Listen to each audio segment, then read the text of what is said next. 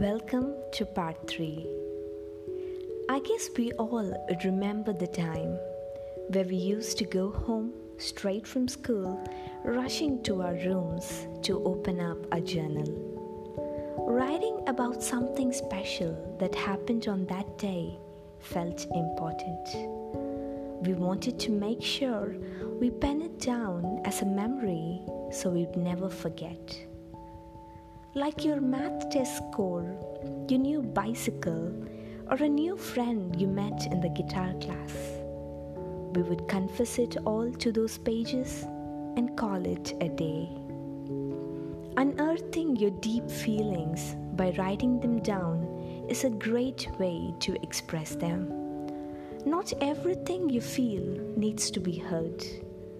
Those pages you confessed hold the hidden unknown version of yourself, or even your dark secret. The best part is that you can come back again revisiting those pages, and it would take you back to relive those many best moments. The unfamiliar opinion of writing these journals or diaries is how you are to yourself. Imagine sitting down with a pen and paper. You are being extremely honest of what you're putting down. You do not sense any fear. You are honest and open about what you want to write some impossible conversations, deepest dark secrets, your hidden personality, or how you feel about someone. It all becomes so effortless when you write it down. Because your heart knows there is no one to judge or argue or question why you feel that way. That's a beautiful place where you are there with just yourself. Confessional writing took different forms in different eras.